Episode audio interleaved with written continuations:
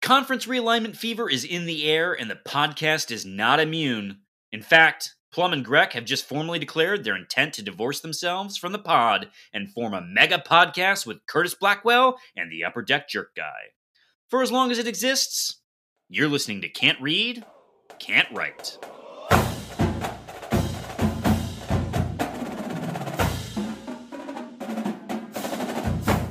Welcome back, everyone, to another episode of Can't Read, Can't Write, the podcast that proves to Wolverines Spartans can talk. I'm Mike Jones, joined, of course, by my co-host, the three-star Slenderman, who is big mad there's a four-star man joining the Spartans, Kevin Grec. Greckers, I missed you, buddy. How you doing? Oh, Michael Jones. Oh, it's you know, it's so difficult to leave you under these circumstances. You know, I've I've thought of this podcast as the big, you know, the Big 12 of MSU fan sports podcasts. Yeah, work on this, dude. Let's Um, workshop this analogy right now. On yeah. it, on it. You know, it's um it's on the, it's got some big brands in it, you know, your plums, your Grex. Um it moves uh it moves fast. It's like high octane on the offense.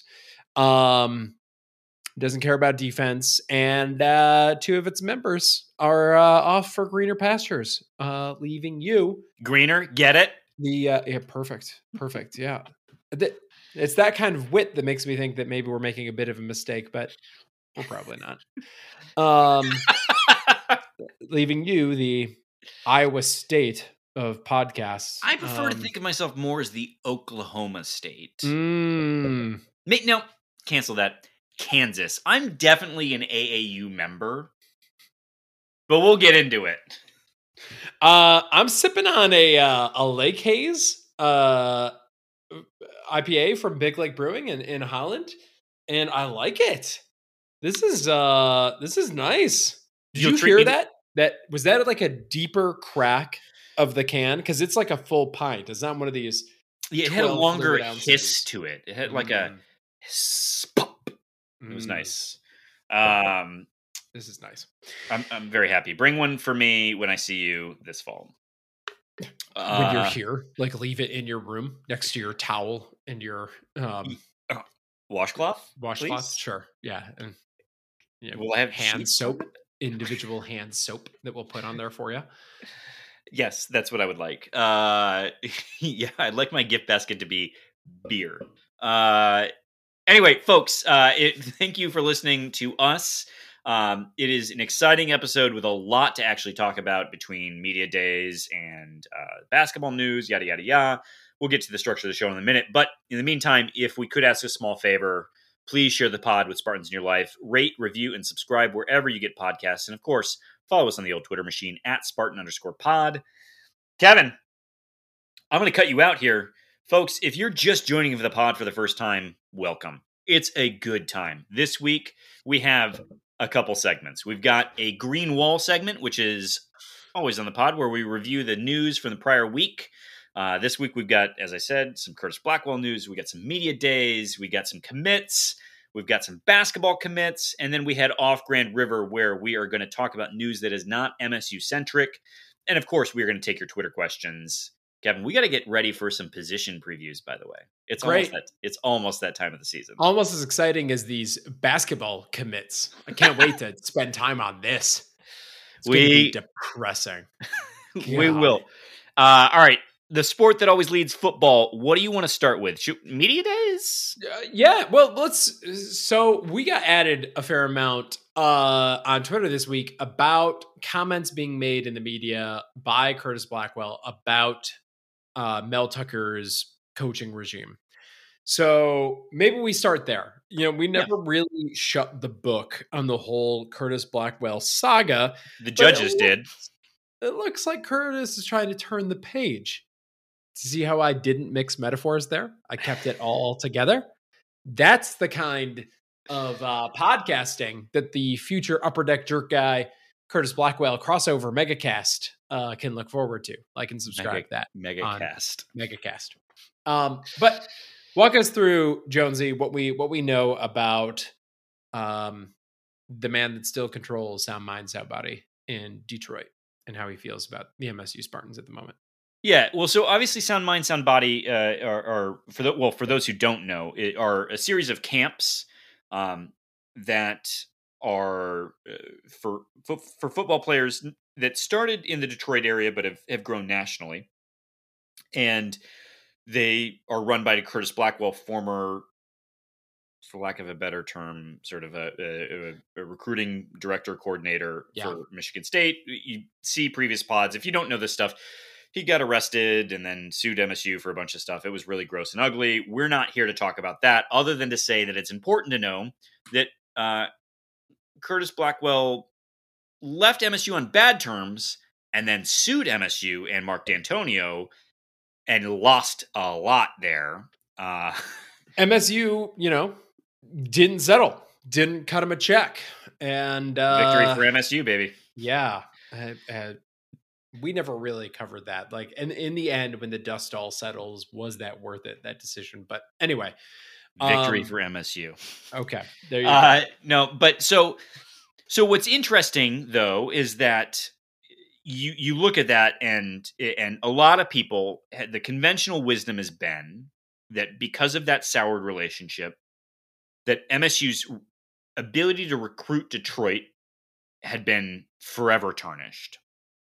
Because Curtis Blackwell was a guy that had deep roots in Detroit, was very well connected there, and, and so the presumption was is that that things were ruined. And and I think you and I, before we started recording last week, maybe had talked about that some an interesting piece that had come out of the athletic article on on Detroit recruiting was that maybe that conventional wisdom wasn't quite true. Right. And and that it, we also talked about before we recorded, and it's worth mentioning now, is that it, there had been a sound body, sound mind, sound body camp at Ferris State a few handful of weeks ago, maybe in June, that Mel Tucker actually spoke at. Mhm. And so, what was interesting is, is that if you assumed that there was a partial bridge burn to Detroit and definitely a bridge burn to Curtis Blackwell, well, Mel Tucker though was just at his camp, kind of interesting. Um, it seems that Curtis Blackwell, to your point, Greg, is willing to turn the page, and Mel Tucker is willing to hand in hand turn it with him and do what everyone's willing to do what's best for MSU and the student athletes that might want to come here. Yeah, could be that. Could be that Curtis Blackwell needs MSU around, and it could be that MSU thinks that it net benefits from being involved in Sound Mind, Sound Body. So Yes. these might not be the best of relationships, but it does seem that they've come to a bit of an understanding, at least for the moment. Yeah, um, you know, and and it's look, I, I think it's complicated because, I mean, eh, I think it's fair to say that as as a podcast, we're not institutional defenders of MSU. That that we've been more than willing to to say uh, we can do a lot better on a number of things Sure. but that uh Curtis and and I think there's a fair conversation to to be had to your point earlier about whether MSU should have settled, but um you know, it is fair to say that we agree that Curtis Blackwell should have been let go. Yep. Uh and that he was a uh you know that what he did was um a problem and and termin uh, you know cause for termination. And so it's it's just very strange it- it's not a bedfellow that I love having. Um, I do understand why Mel Tucker might have done it, though. Just to be pedantic, um, he was not let go. Curtis Oh, Blackwell. Oh, His that is extremely pedantic. was yes. just not renewed after having actually been renewed on a Also- monthly basis for a while. But anyway, Kevin, um, Kevin, Kevin. This is can't read, can't write. You're not allowed to say words like pedantic. I don't think I used it properly, you or did, I don't. I don't you think did. I pronounced it correctly, uh, or I'm just a puppet. That um, yeah. Anyway, um, I'm you know this is all me uh, sort of practicing for the new pod anyway. So um, can read, can't write. can read is semi literate, and then Plum is the too literate, semi literate, too literate. Yeah. I don't know what it's going to be. Um, I ideally, I would love it personally if Curtis Blackwell just went away. but the fact of the matter is that he's not. That the city of Detroit and the high school coaches there don't seem to have a problem with him and his conduct when he was on campus at MSU. And well, it's a uh, national brand now. I mean, he's doing camps in Texas. Great. I, I'm just saying that you know the reality is is that Curtis Blackwell has built a brand, and, and you know that something that's compelling about sound mind sound mind sound body is that uh, it is it's not just merely football camps there is a lot of classroom education that goes into it so he has a differentiating product but you know i yeah i'd like to say what he did was unforgivable but the reality is is that it's a way to access top prospects and so i don't know how you how is it possible for MSU to say and its staff to say what he did is unforgivable and so therefore we're not going to participate in it when the folks down in Ann Arbor don't care that he oh, you know yeah. covered up eh, or deleted evidence in uh, as it relates to sex crimes and I'm eh, I don't mean to throw that slander at Ann Arbor as if they did something to facilitate what Curtis Blackwell did that was wrong but they're they're not caring yeah. Texas doesn't care. Yeah. So what so, we need is for the fan bases at every other major institution to care. That's right. what you need. And and, and so uh, we're going to yeah. talk about this when we get into the conference realignment stuff. If if there is no critical mass of people willing to do the right thing, everyone's just sort of going to go along with it. It's a bit of a negative feedback loop. So we're kind of stuck here and there appears to be a bit of an equilibrium. Um, and maybe it's the right decision. Maybe it's us and our stuff that we would prefer to move forward without Curtis Blackwell. Maybe that maybe we're just maybe maybe Curtis did a thing that is worthy of being fired or non-renewed. Mm-hmm. And that we're hypersensitive to it because of everything else that was going on at the exact same time that that makes us think that we should just burn it all down and and because of his conduct and the conduct of his representation yes, and they're yes. acting in bad faith throughout but yeah, anyway. no, that's that's that's also fair that's also fair. Anyway um, it like i said we appear to be in equilibrium right now um with and that's a net, sound body if you at least yes with the camp with its director in his capacity as a director and and that's a you know probably a net positive for Michigan State. Are you just saying camp as much as possible to raise Plum's blood pressure out there wherever he is? That's our our little subtle troll because he couldn't well, be bothered to be here this week. I just so I just want to let him know that that he's been relegated to listener instead of host. So that's that's my way of doing it. Uh anyway, um let's let's chat about media days. Yeah. Um, I think the the two. I, I want to turn to you for some of your takes from from maybe some of the the Q and A session, but there are two things that Mel Tucker said during his his 15 minute bit that were uh, one was insightful, one was hilarious. Uh, first, insightful.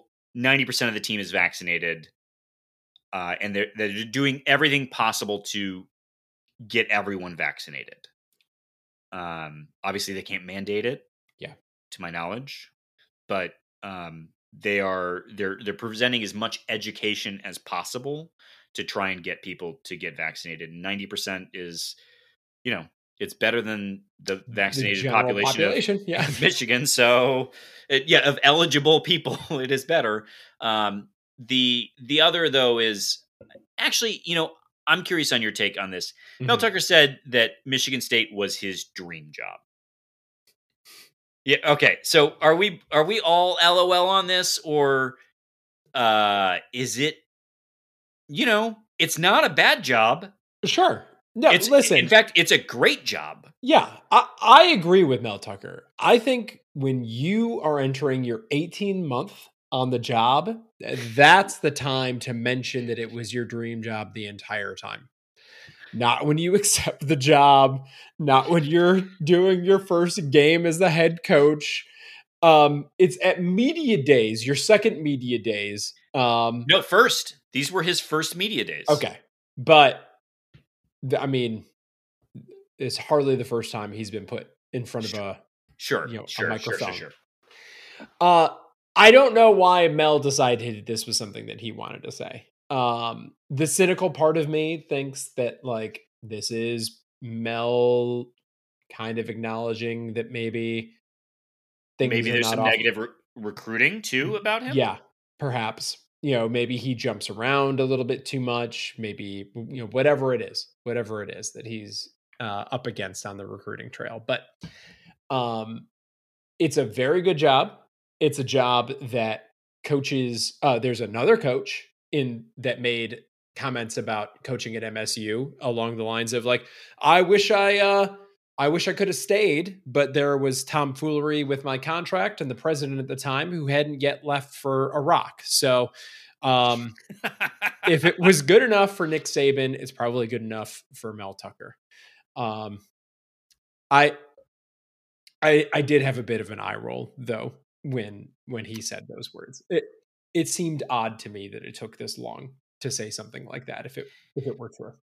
Yeah, I, I do wonder if yeah, if there's a bit of a, a, a negative recruit out there, and, and we are in on a on a recruit who um uh, whose brother was at Colorado when Mel left. So you know it is it is possible that that was to an audience of one. Um, but I you know I I do I do wonder like if you're Mel and you're at you're at Colorado, right? Mhm. You have the Pac-12, which is a joke of a conference, and and you think I might be able to build something here Mhm. that is respectable, Mhm. uh, not great because it's the Pac-12, but like respectable, and that might get me the calls to the SEC when one of those things opens up. And then Billy Beekman comes back and backs up the Brinks truck, and you've got to say yes. Yeah. Like eh, that's my thought is that he he might have said no or like I'm good or I don't think you're taking me seriously and Fickell's your real guy. But either way, you know, you could see someone passing for not enough money, like like a lot of money, right? Because you think you can do well enough in Colorado to get the job elsewhere. Yeah. Within a few years. But six mil, six mil, right? Like And I, I think we're gonna talk about brands and talk frankly about where MSU fits in the college football or, or Ye- college brand landscape. I mean, the MSU brand in football is not a top 10 brand, but it is definitely a top 25 brand. It's probably somewhere in the the 20s, somewhere you know high teens, low 20s, something like that. and if you if you combine revenue sports, I would say it probably is a Mm. top ten brand. it i mean it's certainly higher than that um so it, it's certainly higher than the numbers that i gave before so one of those jobs shows up and there's a you know private plane sitting at the airport ready to take you to east lansing Yeah. Right. you take it when it's available right. Yeah. Like- if if it was a you know, if they had doubled his salary, right? hmm you might say, "Mm, I think I might have a shot at a different thing.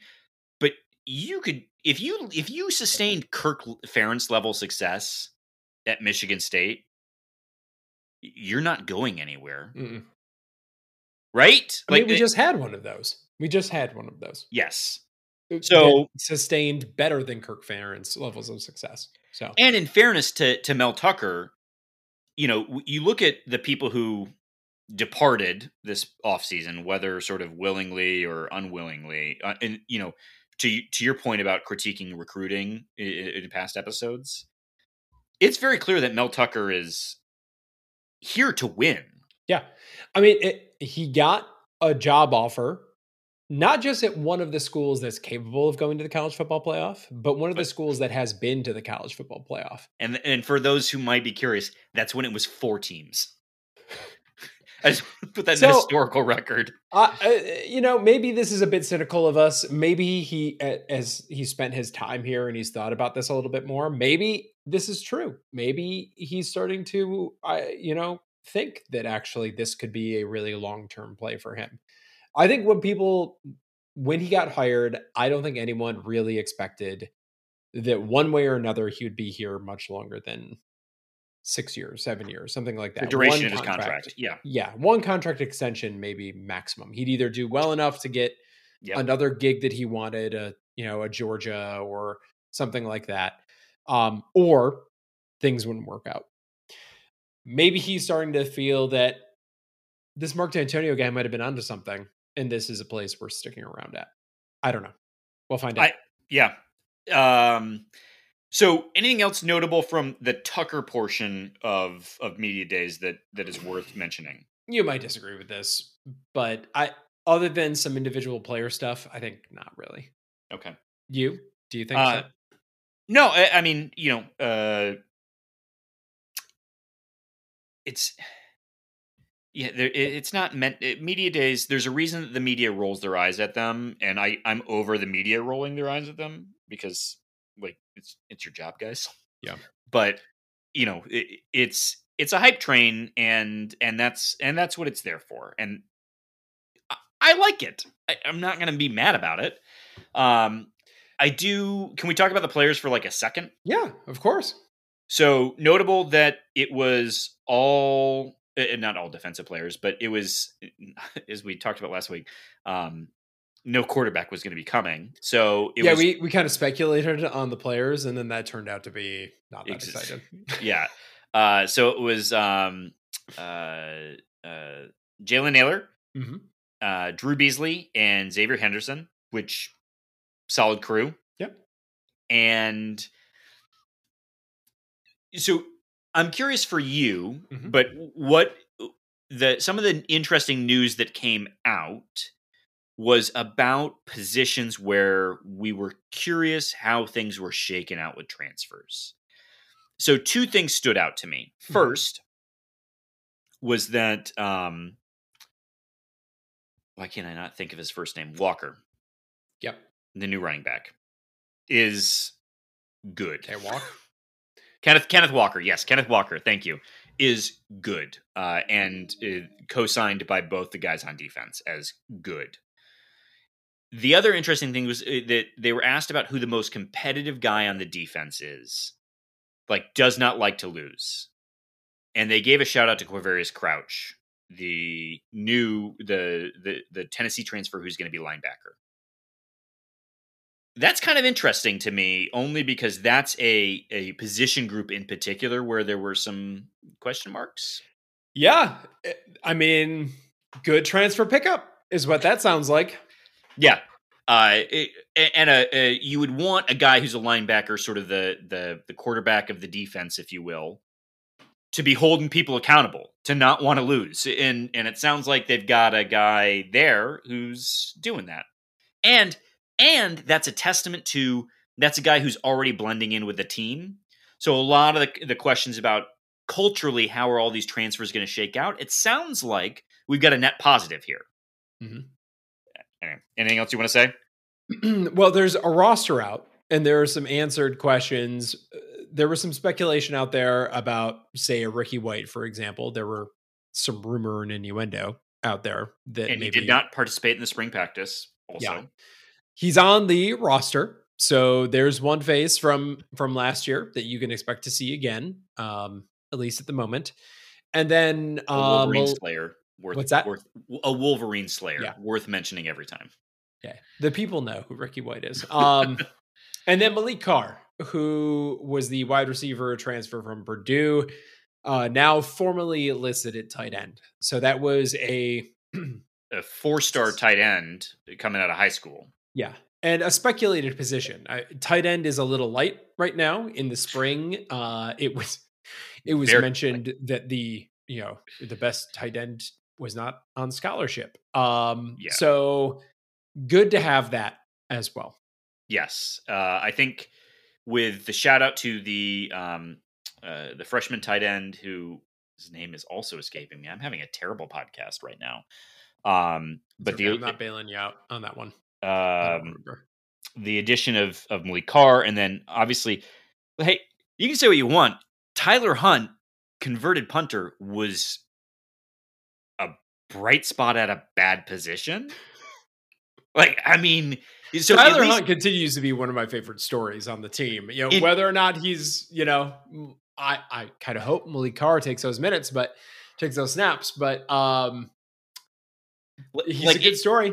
It's and, fun and it, to talk about. In defense him. of Tyler Hunt, he is a guy who's clearly going to push people for playing time, and this will be a full season in which he gets to be trained as a tight end. Mm-hmm. So you know, uh, um, and you know, we're all wondering if Trenton Gillison is going to finally live up to the four star hype. Uh, so um, here's what what's important in all of this: as these media guides and these paid magazine subscriptions start coming out with your, you know, like prediction that MSU is going to come in last. It, that's where I'm headed. Yeah, take it all with a massive grain of salt. I mean, yeah. this is a new look MSU football team with a lot of new faces and those guys don't know anything to begin with um, much less you know breaking down all the film for all these transfers and you know speculating how they'll all gel together i mean it is i i mean there's what 30 new scholarship players on this team right now something like that like yeah. something crazy so i mean in in the same ways that i think and maybe it was just sort of uh the the sort of same old Spartan nonsense hadn't quite been beaten into us yet when we were in college. But in the same way that you could approach every season with a crazy amount of optimism, because I mean, say what you want, those John L offenses could score some points. This feels like a, a season that there's no reason to be pessimistic. We went two and five last year this isn't the same team even close. Mm. I mean, I'm not saying we'll be good, but like if you want to be optimistic, you're entitled. Um all right, Kevin, we since we last recorded and we had nothing to talk about, we've had two commits. So let's, let's go through these pretty quickly. So yes, you want to take Simba Carter, and then we'll we'll talk the legacy. Yeah. So Chase Simba Carter is a uh, a three star defensive tackle um, who is an interesting prospect. He's 6'6, 215, which is incredibly light for a defensive tackle. Um, he's out of Minnesota. But what's interesting about Chase Carter is that dude also a three-star basketball player with D1 offers, including apparently Florida and Minnesota. So so why I bring that up is that the weight aspect of being a defensive tackle is going to be fixed pretty quickly. Mm-hmm. Um, you know, you, couldn't you couldn't play at D tackle weight and play serious basketball at the same no. time. Nope. Um, he is also very good friends with 2022 basketball target and teammate Tre Holloman. So there's that. Um, and is has been uh, active in trying to recruit some other guys. Um, he seems to be culturally a really great ad uh the the kid is um i don't it, it's fun to listen to the guy talk like he he seems like he's going to be a really great culture fit at msu and a, a, a, hope i i hope a great leader someday on the team um but is uh is a, a guy with a bit of a chip on his shoulder and uh and and should be should be a nice addition um who I believe is uh, also in his class. Yeah, Alex VanSumeren would be would be the other D tackle that MSU's recruiting. But um, yeah, uh, love the ad. He he he's going to be great. Uh, he he will be a great Spartan one way or the other. Yeah, I, I love this. It fits perfectly with the next uh, commitment, uh, Antonio Gates Jr., who is being called a legacy, even though his father never really played for MSU. Uh, mm-hmm. Devotees, a little history uh, of the program.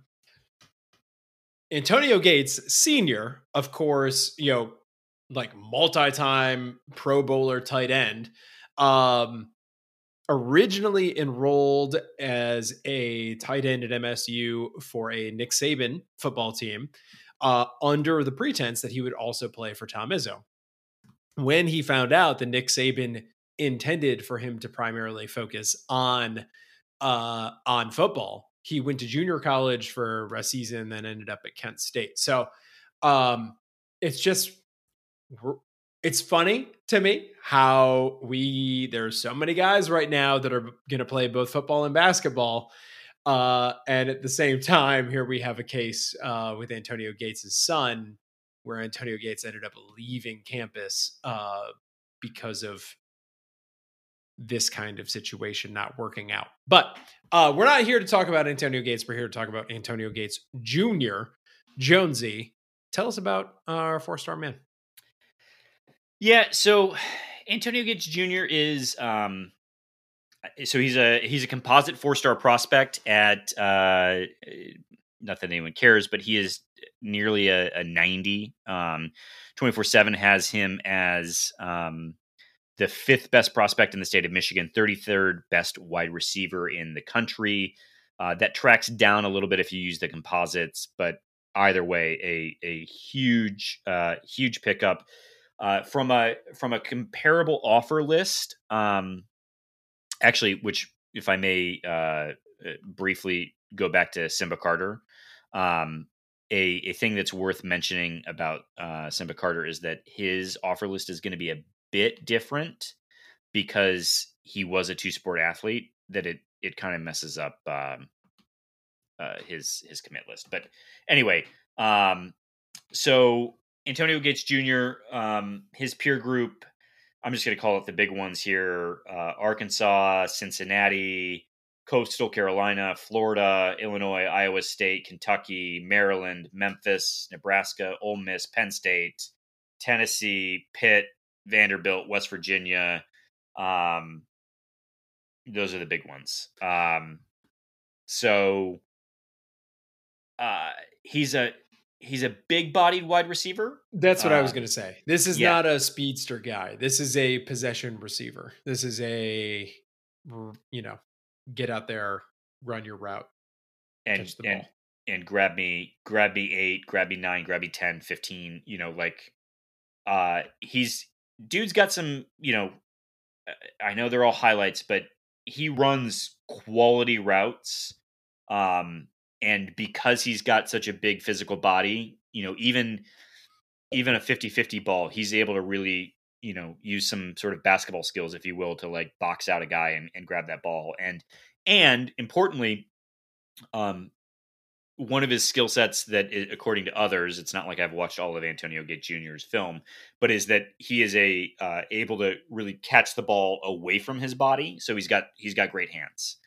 Um you know you you'd like to believe and assume that he's going to translate to the next level but either way this is the consensus highest ranked pickup um, eh, that of of this class second highest ranked of the mel tucker era and those who are more in the know than can't read can't write seem to believe that there are going to be some more four stars that roll in in this class. So but none of them will be wide receivers. I know there were some other wide receiver prospects for this class yeah. that were highly touted. I think I think this is the door closing, right? On wide receivers. I I mean, you know, yeah, what they picked up um Keon Coleman last year. They've got this is the second one this year. Mm-hmm. Yeah, probably. I mean, yeah, and they, they and I feel like the last year or two of Mark Dantonio, there were those were larger wide receiver classes. So I'd assume so, right? Yeah. I particularly so. if you if you have another year out of Jayden Reed too. Yep. Yeah. Yeah. I th- I think so. So very exciting. Welcome aboard, Mr. Gates. I apologize for mostly talking about your dad. Um, but very, very, very exciting. Uh eh, on the subject of new Spartans coming to campus, yes. should we go to basketball? Yes, I know we're running long here, and I don't care because this is a great, great week of to be a Spartan.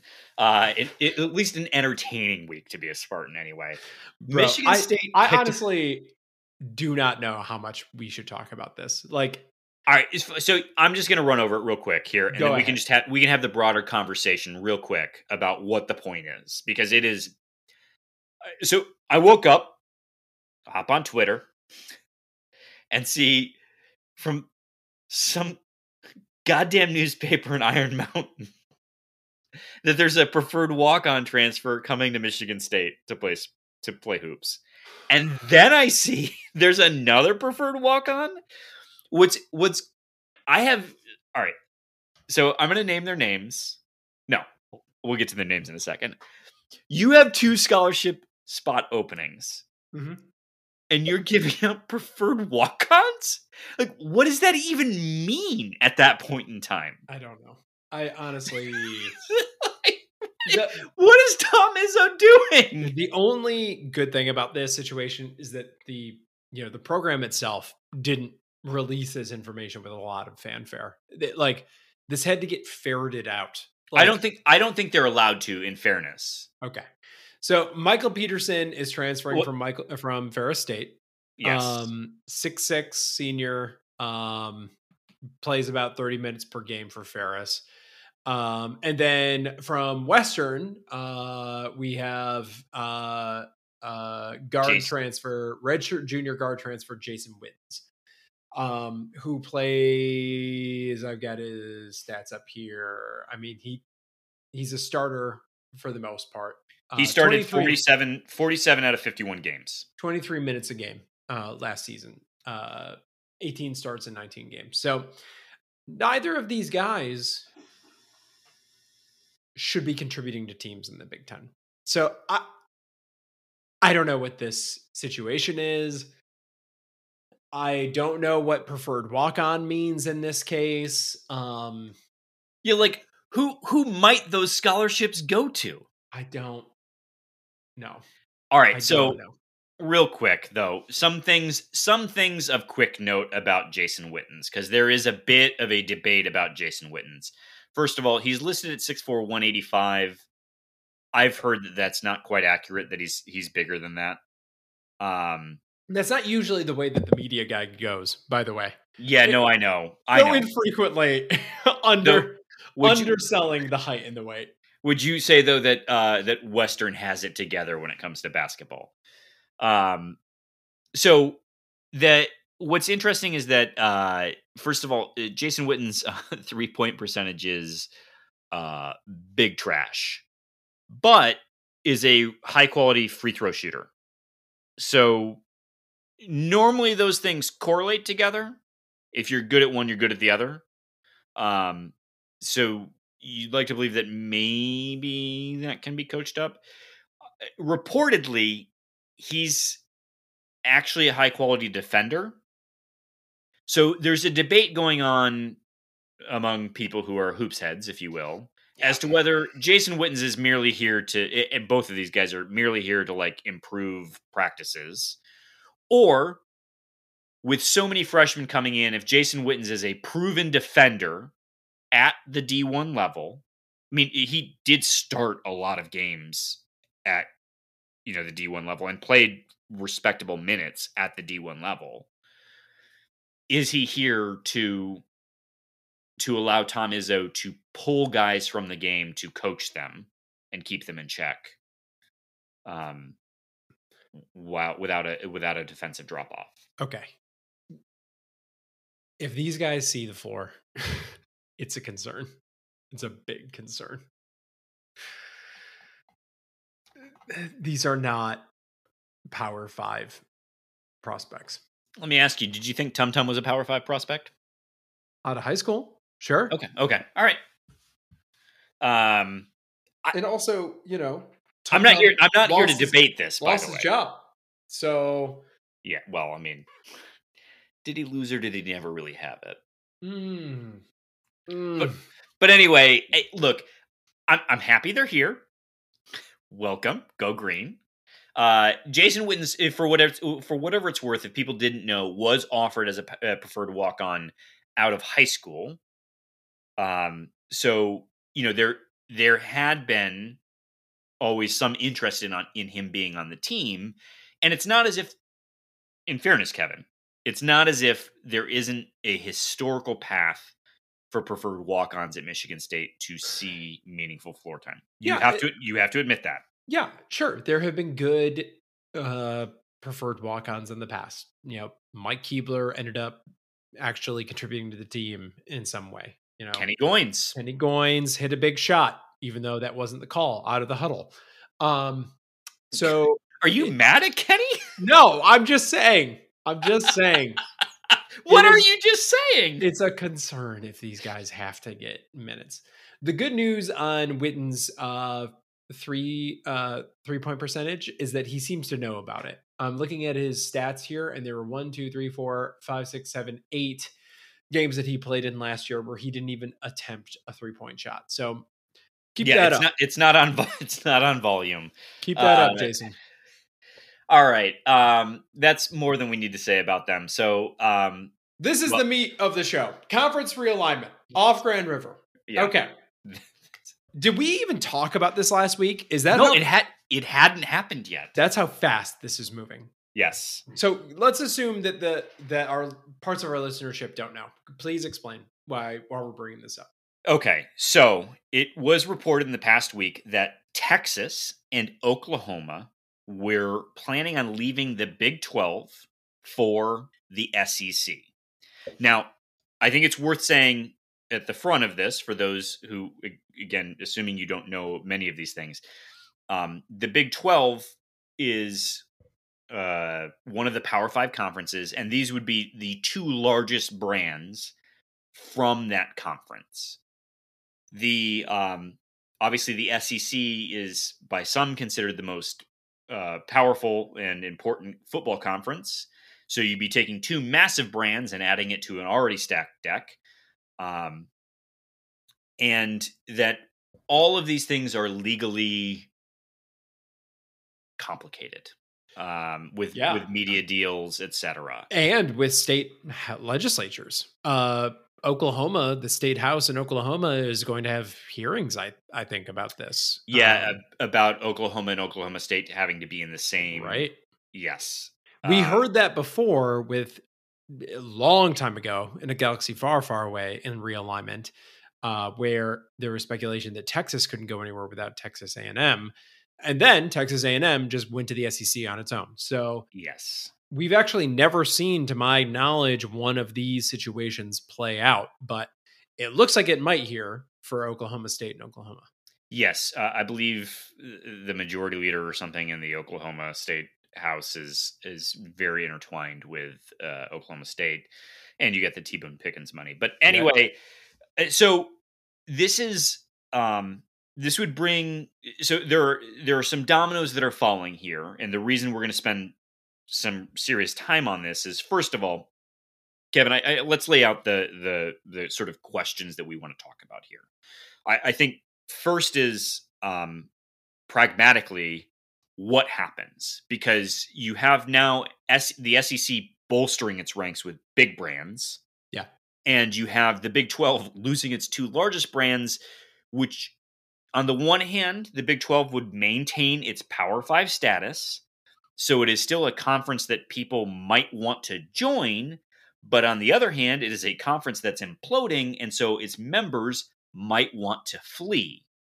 And so with that power vacuum, and then you have for for us here at Michigan State and and other listeners of the Big Ten who might care, you have the Big Ten who very much does not want to see the SEC become the conference. Right. They want to remain in the debate. So that's very important. You don't want to go the way of the Pac 12 and just no one gives a shit about you because you're garbage.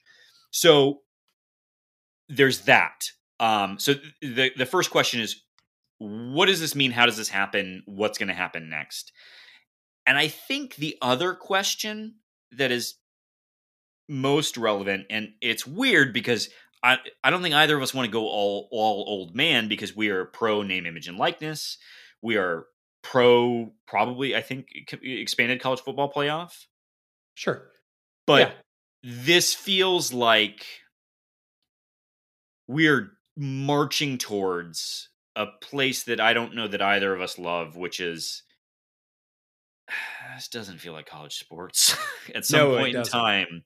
You know, if we're all under one banner of college sports, you know, because and I guess as we enter that conversation, it's worth framing that football always feels a little bit separate from the NCAA and always has been largely separate from the NCAA. And so, you know, it, the bowls aren't managed by the NCAA. the NCAA doesn't make any money on them. The college football playoff isn't managed by the NCAA. Right. And so you've got all these things by the main moneymaker for athletic departments that are not meaningfully governed by the NCAA.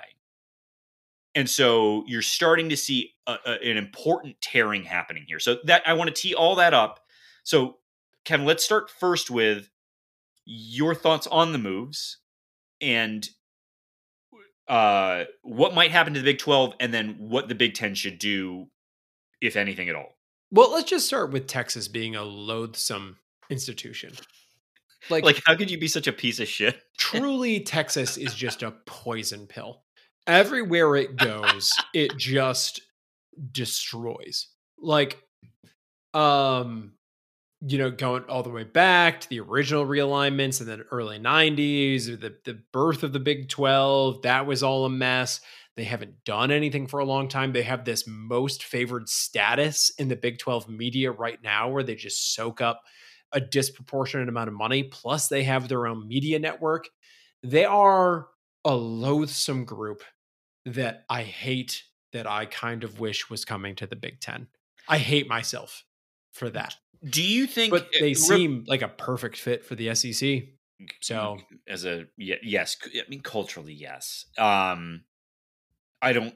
I think their their donor base would be more insufferable than Nebraska's donors, but by a by a factor, by a yes, by a a primary unit, by like just an unbelievable amount. They would be. Uh, I, I think. I think I would. I would rather have a conversation with Mm, nope, not going to say that. Never mind. Anyway, the primary digit. I don't remember what is it, but anyway. But it, do you think though that that some of this is Texas having to eat some humble pie because they will not be the big dog in the in the SEC? I think they'll be a big dog, and in, in terms of brand, they're well, walking sure. in and being the big dog in the SEC right out of the gate. You you don't think Alabama holds that title still? No, I don't. In terms of like overall brand of the university, no. Uh, I mean, Texas could open the checkbook and pay someone like Nick Saban. Sure, they've tried. They, they oh, they, I guess they those just rumors they, have swirled, and they they did also just hire uh, Sark, right? So, yeah, what that? a coup! I'm, I'm just saying, man. Like, but Texas right. is one of the biggest brands in college sports. There's no yes. getting around that. They've got a like 50 billion dollar endowment because of oil money. They you know, they've got one of the 100,000 person stadiums. They've got the the horns. Um they are horns down, baby. Yeah. Yeah, they got a like they got a rule change on horns down. It it's a huge move. It's a coup for the SEC. They took basically Texas controlled a conference to do whatever it wanted to do and it still decided to go to another conference. And and I think we should be clear though for again for people who don't know why Texas might control that conference because Texas has been bad. Like the joke is is that every year is is that Texas is back and they're not. Individual I mean, seasons, individual, you know, just trajectories, those types of things largely irrelevant for this conversation. I think. Right. I mean, it, but I, I think, and this may make some listeners grumpy, but uh, I think you could say that Texas and Michigan are quite similar. Oh, yeah. I mean, neither is good at what they purport to be good at, but they are massive brands that get dollars. I mean, Texas is like a way bigger version of everything that Michigan thinks it is, minus the academic stuff. Right. It's right, it's yes. more money. It's more football. It's more people. It's more. It's more, more, more, more, more. Yes, um, but but it is. But it is. It, it, I think there's quite a bit of similarity. You know, both academically academically prestigious universities, both you know historical football powerhouses, I guess, but neither particularly good now. Though, uh, yes, to your point, as good as Michigan thinks they are, I don't think they're so delusional that they think they could have their own TV network, which Texas does. Um, yeah, but no one watches it. So anyway, here's what's important about this. But SEC- uh, oh, I was just going to say that Oklahoma, though, I think it's worth saying Oklahoma is also a massive brand, not nearly as big as Texas, but is the only really good team out of the Big Twelve. Yes. Yep. Yeah. So so anyway, I, I just thought it was worth saying that too. So you have biggest brand, best team. The biggest band and the best team. Basically, two programs that controlled a conference still deciding to leave it, which just means that the Big 12 is dead, effectively. Sorry to Baylor. Sorry to, eh, you know, Texas Tech. Sorry to West Virginia. But the Big 12 is adrift uh, right Kansas, now. which, you know, it's actually not a terrible basketball conference. Well, I mean, when Chris Beard was there, maybe. Um, yeah, I guess Chris Beard's still technically in the Big Twelve. But anyway, so here's what's important: SEC is pushing the narrative here. It, they have the initiative. Um, so, what is the Big Ten going to do right now? If you judge by media, uh, by media contracts, the Big Ten is the biggest ticket in town but not by much. The SEC is very close behind. This is going to necessarily kind of push the SEC over the edge, I think. I think that's fair to say. So now yeah. the the Big 10 is in a position where it has to decide what is its next step going to be? Do you add members? Do you join some kind of affiliate network? What is the next step? Yeah, because I mean, this is uh, you know, and we're gonna get to this more on the like this kind of all is a bummer, but this is a question of it, it it's sort of a, a Cold War proliferation thing that we're doing right now. The SEC is getting bigger; it's getting more money. The Big Ten is going to have to respond in kind. Yeah. Um, and to be clear, the SEC is the Russians. If you watched Red Dawn, they're the Cubans inter- invading. Just to be very clear about who they are. Yeah. But but so, but yeah, so that's so you have to choose right. Kevin, correct me if I'm wrong. You have to choose from independence, an imploding Big Twelve, if you're going to add to your ranks, right? Or do you try and pick someone off from a different conference? Or do you decide you don't need full time members?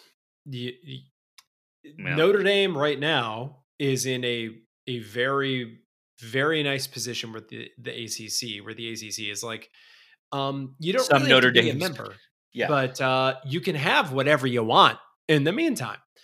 Um, so you can be an affiliate member now.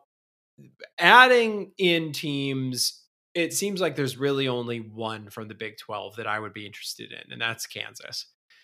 Um, you look at the ACC and there are some programs there that are interesting, but I wonder how interested that they would be. Like, is North Carolina going to join the Big Ten? Well, so can we can we take a, a, a hot second and, and talk about because I do think this is this matters that that to be a member of the Big Ten, you know, you will have people who will roll their eyes or say this is inherently a sports league and like who gives a shit about academics but the Big Ten has decided that they give a shit about academics, right?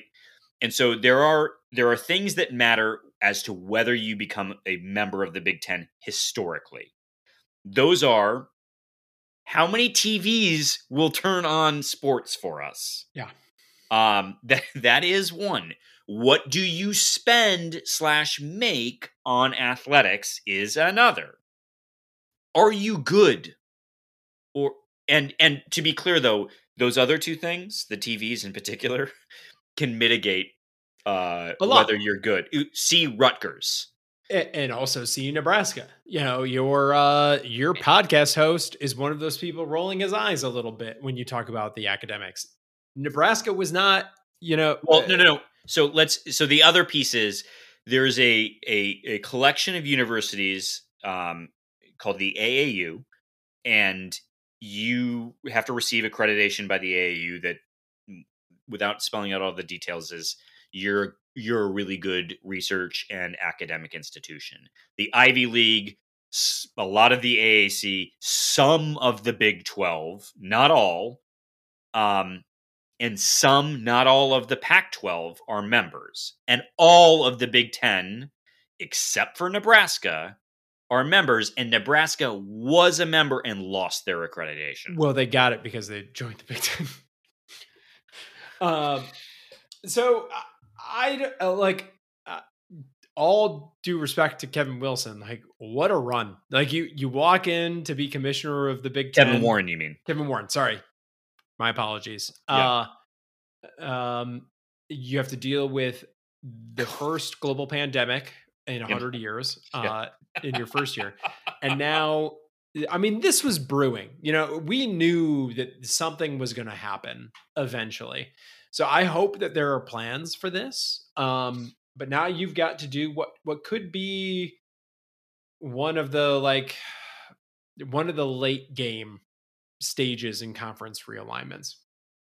Do you buy? Let's start with the top. Do you buy that there could one day be a super conference of, say, 20 of the top 20 college football brands, 20 of the top 25 college football brands. Didn't something Dab- like that. didn't Dabo make a, a comment about relegation recently? Do you, well, uh, I don't, I don't care. He's a football robot. Um, all yeah, he- no. I don't care what he thinks about anything. do, but do I think there could be a super games. conference? Um, I mean, in the same way that people are currently saying sources, Ohio State and Michigan are looking at leaving the Big Ten for the SEC. No, they're not. I, I'm not buying that for a second. So long as the current structure exists as it is, and the big the Big Ten remains a relevant conference, which even if they didn't add anyone, I think the Big Ten is still a relevant Very conference. relevant. Very, I mean, this So- is so- all about eyeballs, and the Big Ten is producing. Every institution in the Big Ten is producing another ten thousand eyeballs a year. So so I don't see Ohio State and Michigan, particularly Ohio State. Like, let's be honest, guys. Like you have a you have a path through to to the college football playoff. Like you're not you're not leaving. Um Yeah, but what could happen with all of this realignment is that the college football playoff, as it currently exists, totally changes. well That's we a just, that's a just- lagging indicator. The college football playoff. The college football playoff depends on what happens with the conferences. you know eh, so uh do i do i buy that there's a super league you know eh, like eh, well kevin you might as well ask me do i buy that someday we'll we'll divorce all of this from schools entirely and and like because some people say that right that we'll just that football eventually will just spin off from schools entirely Yeah, um, I don't buy that because I don't know about you, but I assume it's the same as me. The only reason I care about college football is because of my college. Right. So, no, like I'm not going to continue to. They can't even use the name Michigan State, and they probably, if they spun off, couldn't use the name Spartans. Like I'm not going to care. Now, whoever spins off from the University of Michigan, I still will loathe. I want to be very clear about that um garbage program all the way through but uh, no like i'm not i'm not buying the super league and i'm honestly not buying i'm not buying def- detractors from the big 10 either Mhm. Like, y- y- would you believe ohio state would leave i mean that's that's the I one mean, they kind of played with the idea of going independent for COVID. Like, i yeah but they have a huge conference that they control right now. Like, let's be honest, they effectively control the conference. What Oh, they wanted sure. football to come back, and it did. So they yeah their medical people were leading the way on all of the covid related things for for the big 10 it it net benefits Ohio State to be in a conference that has a lot of swing that it has a disproportionate controlling interest in. Yeah, but so did Texas. Yeah, I honestly don't entirely understand this move from Texas. Truly, like you have to I I honestly don't entirely get it. So what what was your other question? You had other questions on on your list of like let's start with the do you believe there's going to be a super league? So your answer for that is no. The next No. one is what just say, let's say that it's super clean. It sort of follows the you know the format that we've seen before in conference realignments. It means that the Big Ten is going to add two teams as a result. What, Yeah. what are you thinking for these two teams? I'm going to take the easy one and say the only remaining brand of any real relevancy. Again, I apologize to everyone else in the Big 12. Kansas. joining the Big Ten. Fits ac- academically, fits athletically, fits roughly the geographic uh, footprint. Yep. So let's say that. Notre Dame has a pretty sweetheart deal with the ACC, but maybe you take another shot at that. What do you think? Is that something that you would want? Well, so the the yes, the compelling argument to Notre Dame, I think, would probably be because they're getting absolutely slandered by the the new uh, college football playoff rules. Now they may say that they believe in the long run that their brand is so strong that they just don't care. And you know, I remember when when they signed the deal with the AAC or eh, the ACC, there was there was actually a really great article, uh, and I forget the writer now with the Athletic who who wrote about this and sort of their long view. I mean, in the same way that uh, people will say that Catholicism has like a centuries long view of yeah. of things, and that you know you can hate that at times, but like there's some people would argue there's romanticism and charm and, and wisdom in taking a massive long term view. Notre Dame instills that teaching in a decades long version. And so Notre Dame's sort of belief is we're we're effing Notre Dame. like I we don't care. And so we'll figure it out. And and people and the ACC clearly said some Notre Dame is better than no Notre Dame and yep. so we'll let them do whatever. And the Big Ten, to their credit or downfall, said, "Yeah, but we're the Big Ten. Like, we're not going to let you do halvesies with us." I don't think the Big Ten loses that that thinking, and I don't know that they should. So I would like Notre Dame. I don't want an affiliate deal from them, though. No, I agree. I I don't want an affiliate deal. There is a legend, I don't know how true it is, that Notre Dame got within hours of joining the Big Ten some 10ish years ago. Um, I it's really interesting to me. I think their their NBC deal. So you have to be yep. really in the weeds in this stuff. For a long time, every it's still, still. the case. Uh, yeah. But every home game at Notre Dame gets an NBC uh, prime time slot. Um, it used to be a huge advantage to them back in the day. I think the degree to which it's an advantage is deteriorating year over year. Well, because the last time we had that conversation, the Big Ten network was not what it is now. Right. Right. Yeah. And I don't think that NBC, if they want to continue this relationship, is that interested in showing, you know, Notre Dame hosting ACC schools. I think they'd much prefer that they were hosting uh, Big Ten schools, and I don't think that. Um, I, I would really like to know eh, what Notre Dame thinks being attached to the ACC, which, assuming that the Big Ten responds in some kind of way to all of this realignment, it just means there's going to be further consolidation in conferences that aren't the ACC.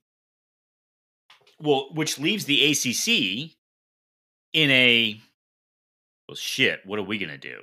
Yes, in in multiple ways. Like, I mean, the Pac-12 is already pretty marginalized, right? Am I wrong? I I mean, uh, the Pac-12 is a conference that already one year for you know college basketball only sent one team their automatic qualifier, and then for football they have this huge, huge time zone disadvantage where two thirds of the, you know, uh, of the college football watching public are asleep. on the East Coast. Yeah, they're they're asleep for for anything but noon games over uh, and over and to in basketball too. By the way, yeah.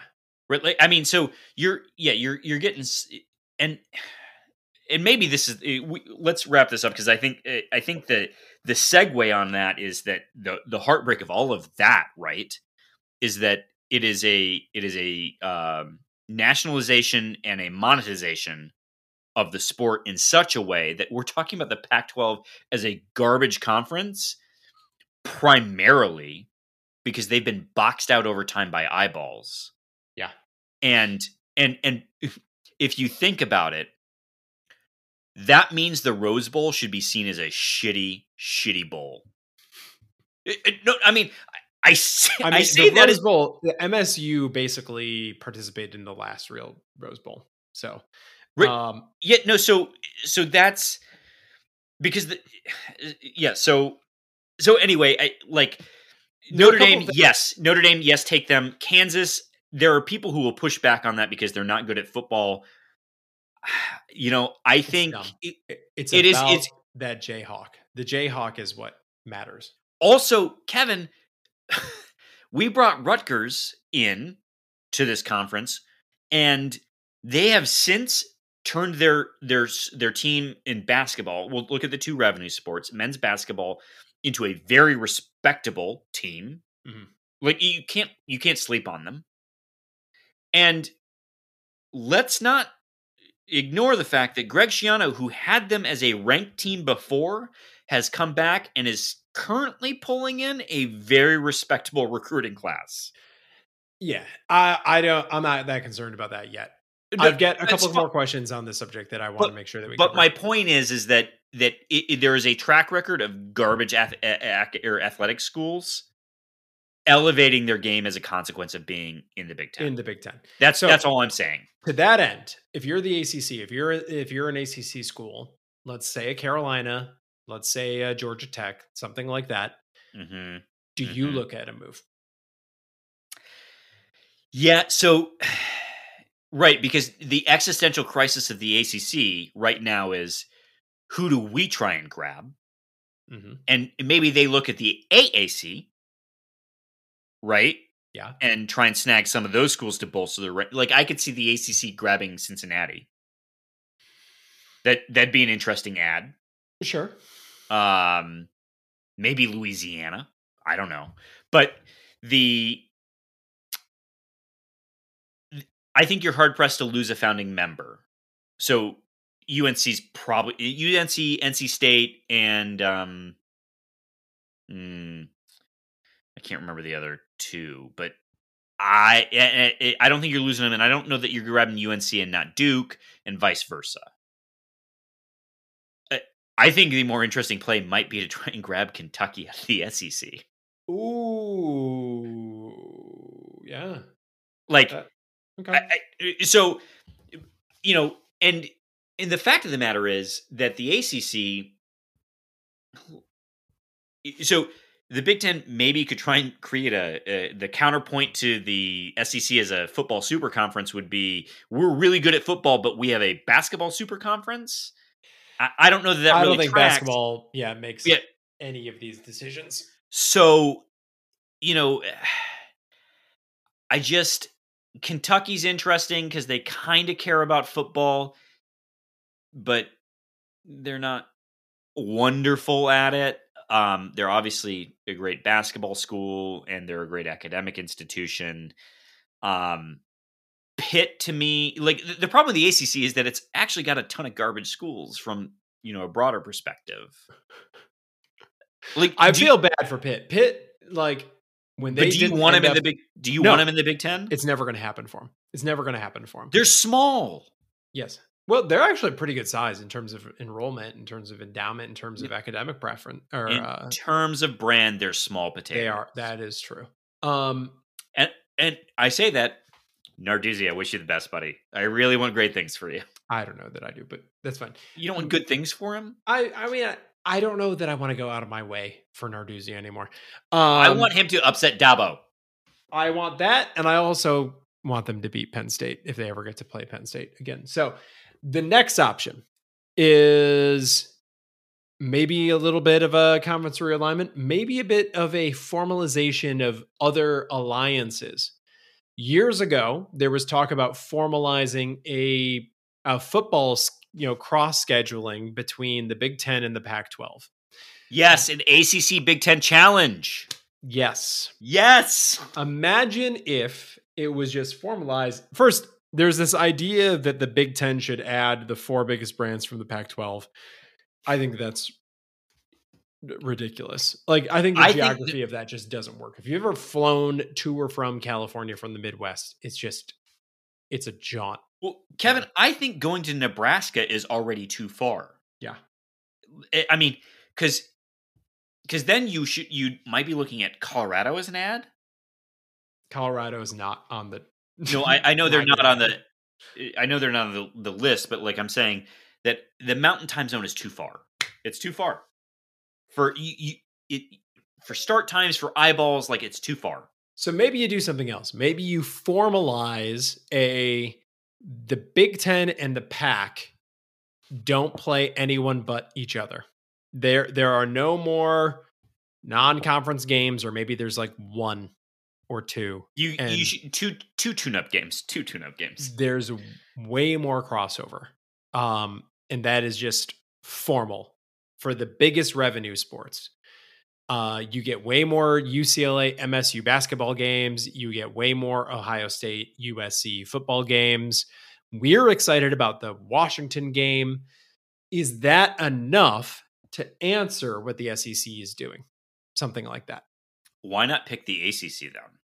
We because, already do it in basketball. Because those brands, those football brands, are not big enough for something like this. The biggest yeah, football brands. Yeah, bro. I know. Let's take the W's like we're already a, we're already a conference that has a, a way into the playoff conversation. Mm-hmm. We're already a, you know what what if you pick up one or two one eh, what if, what if you let's say you pick up Notre Dame and say all right let's do it.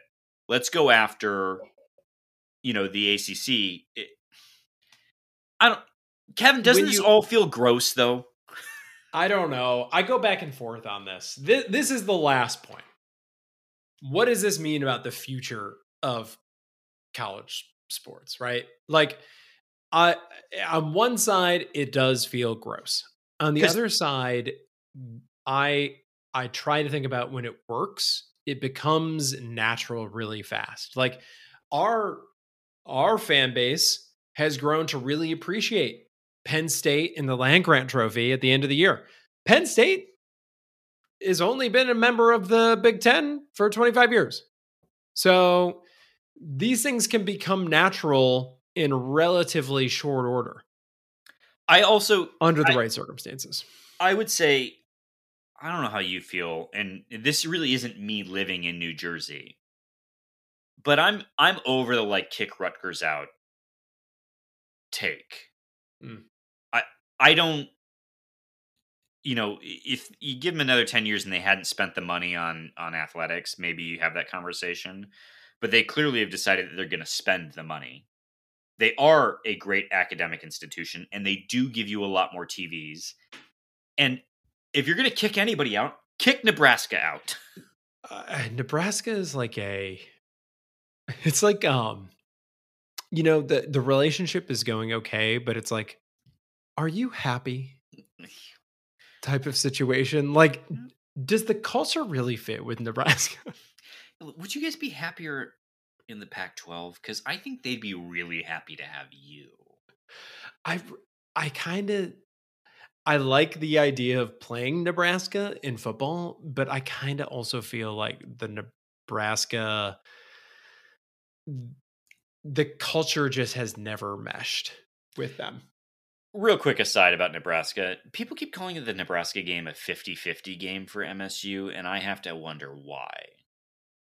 That's just an aside. But anyway, um, eh, so I don't, you know, I'm with you. what's what feels gross about this to me is that there's this, there's a proliferation feeling about all of this. Mm. It does feel existential that the SEC is eh, gobbling two historically and won by modern standards very important brands in a conference that was already chock full of really important brands and one two of those they're both okay at basketball too i mean you know they're not great but they're not terrible um, yeah oklahoma's got some They've had like individual players over the years. Yeah, they, and Nebraska now has beard, or not Nebraska. I'm sorry, Texas now has beard, and and so anyway, you know, I,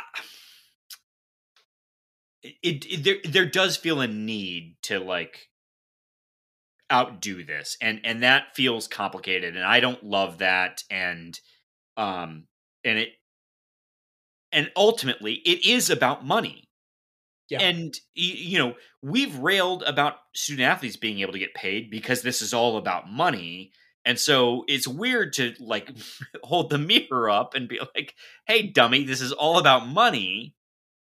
But it does I don't care about the Big 12. I don't care that it's imploding because there were a lot of moves during the last realignment that felt like should have been made. Eh, You know, Boise weirdly kind of got hung out to dry after some moves they made that felt advantageous, and then everyone else left their conference. Eh, You know, there's going to be a lot of moving parts. What's sad is that over time, there are going to be fewer and fewer moving parts because these conferences are going to get more and more consolidated. And we talk about a Power Five, we're going to be down to a Power Four. Yeah, The- if you're the- Cincy, make the move now. Get make the move now. Yeah, you or have to get in somewhere. Yeah, or the AAC may try and absorb people to make their conference more relevant. I mean, that's that's the other interesting piece is, is that like as a group of five conference, the AAC is most primed to be like, "Yo, you guys should pay attention to us." Right? I mean, if they if they absorbed the remaining, if they re- re- absorbed the top member institutions of the Big Twelve, the AAC would be the the new Power Five conference, right? Not by bylaws, but I think I don't know. I haven't explored this. I th- I think this is a great subject for another time. Yes. After All right. have a chance Yeah, to yeah. look at it. all right. Um, two other things off Grand River, and then we're gonna get to Twitter questions. And this has been a long episode, but I don't care. This has been fun. Uh, all right. Kevin Warren was asked about the Big Ten uh, having their championship game in other places, which feels like a question that he was probably asked people to ask him. Um, because a plant out there. because Oh would- who who has been asking hey are you are you thinking about maybe not doing this in indy anymore what uh and kevin warren says yes i'd love to do it in metlife stadium and do a rotating big ten championship game first question for you kevin is this jim harbaugh wa- wanting people to say oh yeah he's played there like is or uh is this about eyeballs or like what what was wrong with Indy? Yeah, I, having been to a couple of Big Ten championship games Brag. uh, in Indy, it's a great place to have that game. Basically, the city dedicates itself to hosting the Big Ten championship. Yeah. So it's if it was just going to be there permanently, like I'd love for it to be Detroit, but so be it. You know, so be it. This idea that it's going to go, you know, Big Ten, you know, tournament style, and it might rotate around, and it might be but you know there's only like what three places that it could be because of the cold. Uh, and Detroit benefits from that. Like Yes. Detroit is on that list, but at the same time, I don't know. It seems perfectly fine having it where it is right now. Um, yeah, it, Yeah, it's it's in a place that is central and is in a state where there's not going to be a Big 10 champion ever. So it just it feels like a fit, right? I mean, if you added Notre Dame, I would I would understand rotating it. But as is, there's not a a, a yeah. But Notre Dame team. fans would just fly into wherever it is that was happening anyway. It's geographically irrelevant Yeah. for Notre Dame fans. So, uh, all right. So, uh, something to keep your eyes on. I, I just, uh, I don't know. It, it- that it bummed me out. I, I, Indy seemed fine. It seemed great. It seemed central to the Big Ten. And I like Indy having it. yes, I really do. Even Um, when that can benefit my town.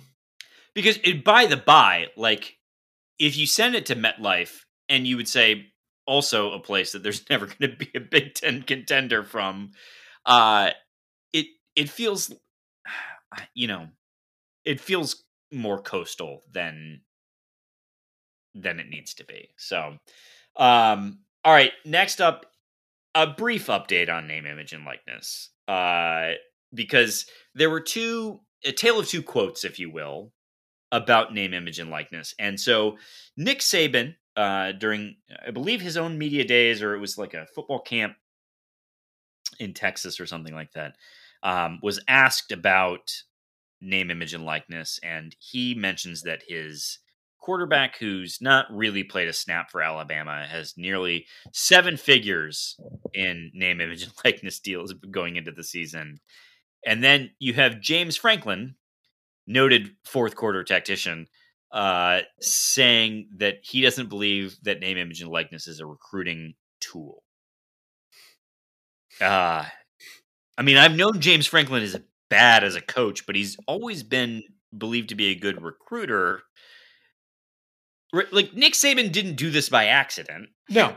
Uh, here's the here's my takeaway from this. One of these coaches It's is really good at being a coach, and the other one of these coaches is an idiot. I think I we mean, can move on at this point. yeah, I think I summed it up. Yeah, I don't even know what you benefit, James Franklin, by just like lying. Like, really, truly, like, did he just not even really think about this subject before he was asked about it? because because he also coaches for a school more so frankly than Alabama that has a national brand. Like I- mean Penn State alone are obnoxious and large. I, I they Yeah, I- they I might think- be they're they might be as pretentious as U of M fans and there might be more of them. I think this is easy. I think James Franklin is, Is a moron. dumb. Yeah. Okay. All right. I think we can move on. Okay. All right. Let's head to Twitter questions then. All right, First up, go ahead. C- CT and TC. If Michigan joined the Super League, God damn it, would you want to continue to play them every year, or have a Texas slash Texas A and M or Kansas slash Missouri Cold War? Is this a they don't play each other? But yeah, they don't play each other anymore. Uh, I mean, I think it's irrelevant. Um, Oh, I- wait, can we can we mention that first Jim Harbaugh did identify us as a rival, and can we talk about the quote about um, "We're gonna die trying"? oh God, no, we're not talking about that. oh my God, we're just not spending any time on that. Uh, the answer is, I'm not willing to cut off my nose to spite my face. I would still play them. Um, I would be happy about it. I would hate them even more than I do now. So Greg, Uh, if you could if you could bring back the Notre Dame rivalry game, which was a rivalry game, yeah. but you would lose the Michigan rivalry game, would you take the Notre Dame one? Ooh, great question. Thank you. I'll submit it over Twitter. Honestly, that is a great question. because I, you know, it's it's weird. You talk about people sort of adjusting pretty quickly to things. I think we've adjusted relatively quickly to not playing Notre Dame, but that was a. I mean, I, it takes me just a minute to realize how much I hate that school. Yeah, and when we were in school, we played them every year. We played them every year that we were in Charlie school. Weis was a piece of you know, and I Brian Kelly also like murderer. noted murderer and a piece of shit. Like, I, I mean, I just, I like when Notre Dame and Michigan play each other.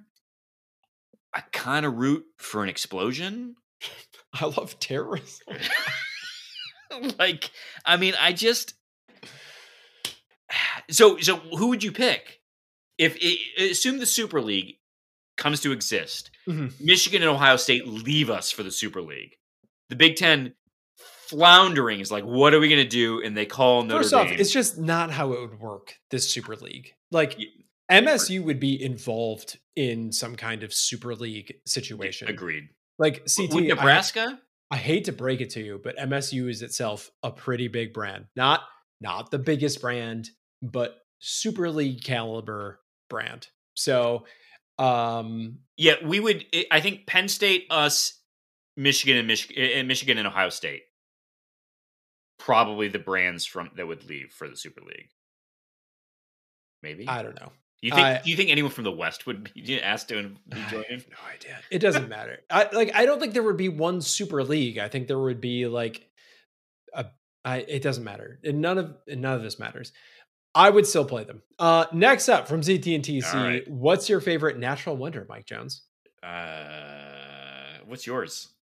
Uh, you know, I've played enough Civ that I should be able to just say this. Um, what's it called? The plateau in uh in Wyoming uh is pretty rad. The plateau in Wyoming? The like from Close Encounters of the Third Kind, like that thing is crazy. Um,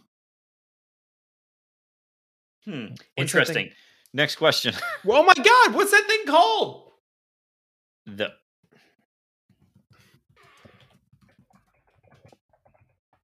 seven natural wonders. So you have the Northern Lights, the Grand Canyon, uh, Paracutin. Don't know Yeah, that one. Paracutin, Devil's Tower. that no, that's that's in Mexico. No. Victoria Falls, Mount Everest, Great Barrier Reef, Harbor de, de Rio Janeiro, or no, Harbor of Rio de Janeiro. Uh, hope uh the Great Barrier Reef is not on your list because uh, It's disappearing. uh, I've been to the Grand Canyon, so I'm going to pick that one. yeah, but it wasn't your favorite at the time, as I recall. it was terrifying. All right, next up from CT and TC is what happens first? Space travel is easily accessible by non-billionaires, or the human population dies off due to nuclear warfare, climate change, etc. In fairness, CT, I did see an 18-year-old did make the travel to space. Yeah, I think these can happen at the same time. I think that space travel could become accessible to you know middle upper class at the same time that uh fire ravages the planet. So Yes. uh I don't think you have to have one or the other. And uh I'm saving my pennies so that I can go to the what was the Matt Damon movie where there's the like spinning disc in space. Um is it Solarium or something like that? Um, oh yes, Elysium. Elysium. Elysium. Uh, I mean to be on the Elysium. So, uh, you know, I'm making sound investments right now. Um, next up from uh, Mama Maple Leaf. Oh, God, these are fully numbered, and they're they so always long. are. Next up from Mama Maple Leaf, number one. There was a Canadian curling commercial from the late 90s where a No woman's saw this. voiceover says, They say football is a game of inches. I wish we had inches. With that reminder that curling is a sport, what is one of your favorite sports ads? I don't get the pun. Like, I mean, I I think I know what they're going. I, I, I think don't. what she's what she's saying is this is a sport. There was an ad about it. What's one of your favorite sports ads? Um, I'm trying to remember like a sports ad that really stuck with me. Do you have one that that comes to mind? Oh, Magic Bird Converse. Duh. Ah, I've never actually watched it. I just know that it exists. Um, I do recall. I do recall as a younger child, a young child, if you will, um, asking, seeing Converse commercials, and asking my father about like what about them made you a better athlete. I had that with uh, the Sandlot. Like, wait, what are these super shoes?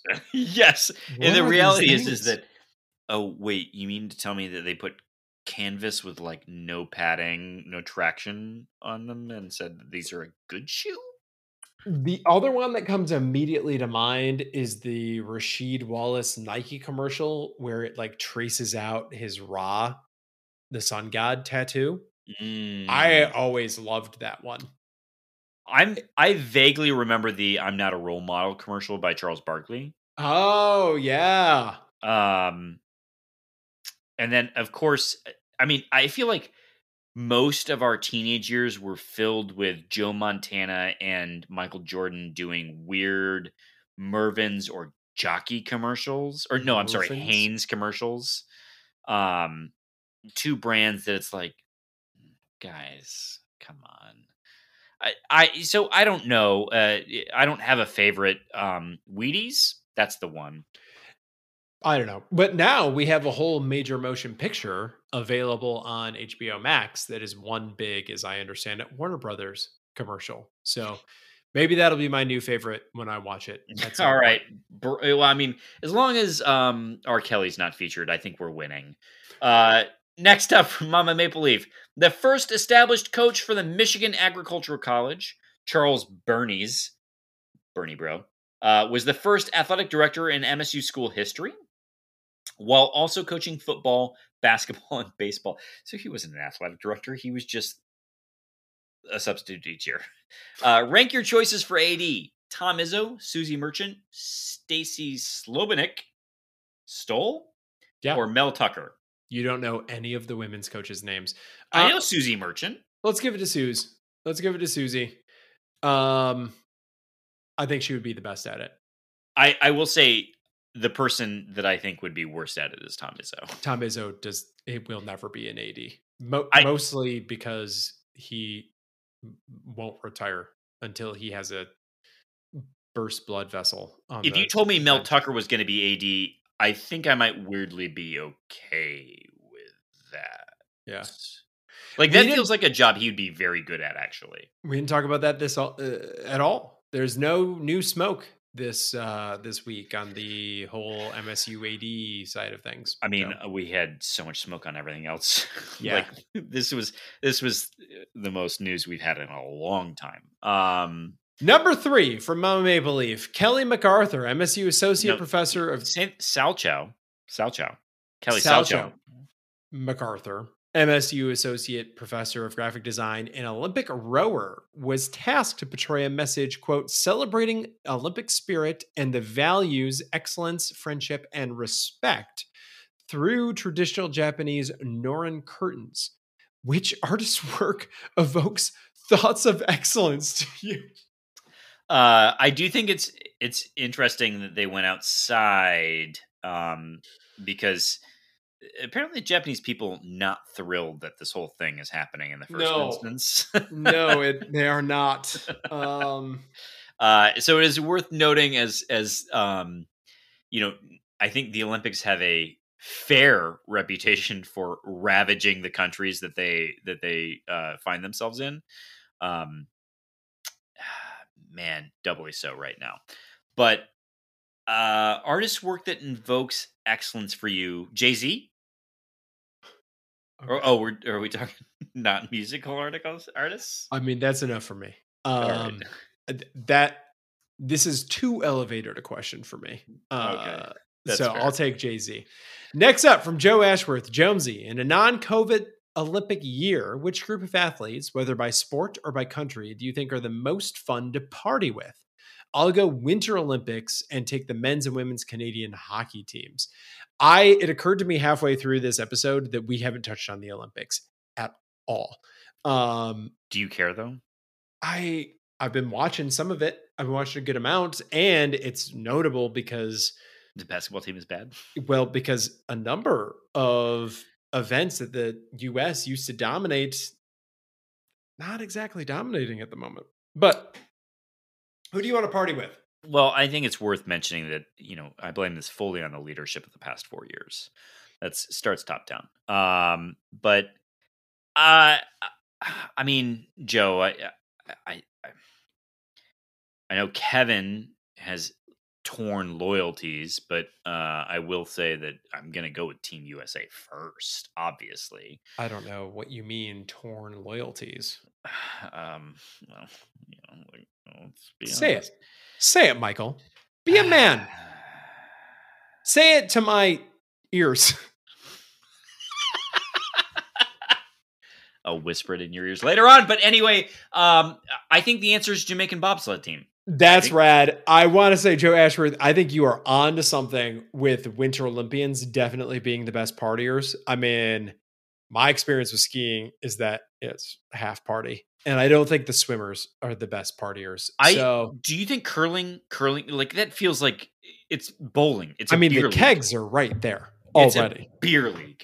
Come on, Uh, I'm going to go with the Olympic snowboarders as being the best party guys. I don't know that I want to be friends with them long term, but in like in short If you- bursts. Yeah, if you had a night or two that you needed to like spend some time. Yeah. If I was at the bar and a team showed up and I wanted to have a good time, I think the snowboarders are where Yeah. I would go. Yep, yep, yep. Next up with Joe Ashworth is name, image, and likeness actually helpful to American Olympic athletes because they can compete in college and make some money, or are most Olympic athletes too anonymous to cash in? So this is an interesting question because first of all, you know, if you win medals, if you medal, there is a payout by the United States. Uh, and not a small one either. Like it's I you know, I think I think a gold medal is like a quarter mil plus. So does that go to college athletes as well? Do you Kevin, do you know about this? I don't know. I don't know the. How the prize money Um, works on the amateur athletics because it feels like there should be an exception if you're an olympic athlete I don't know. Um, I know that Jordan Weber, you know, the, like the local flavor here, um, uh, you know, understanding how she had her experience at the games.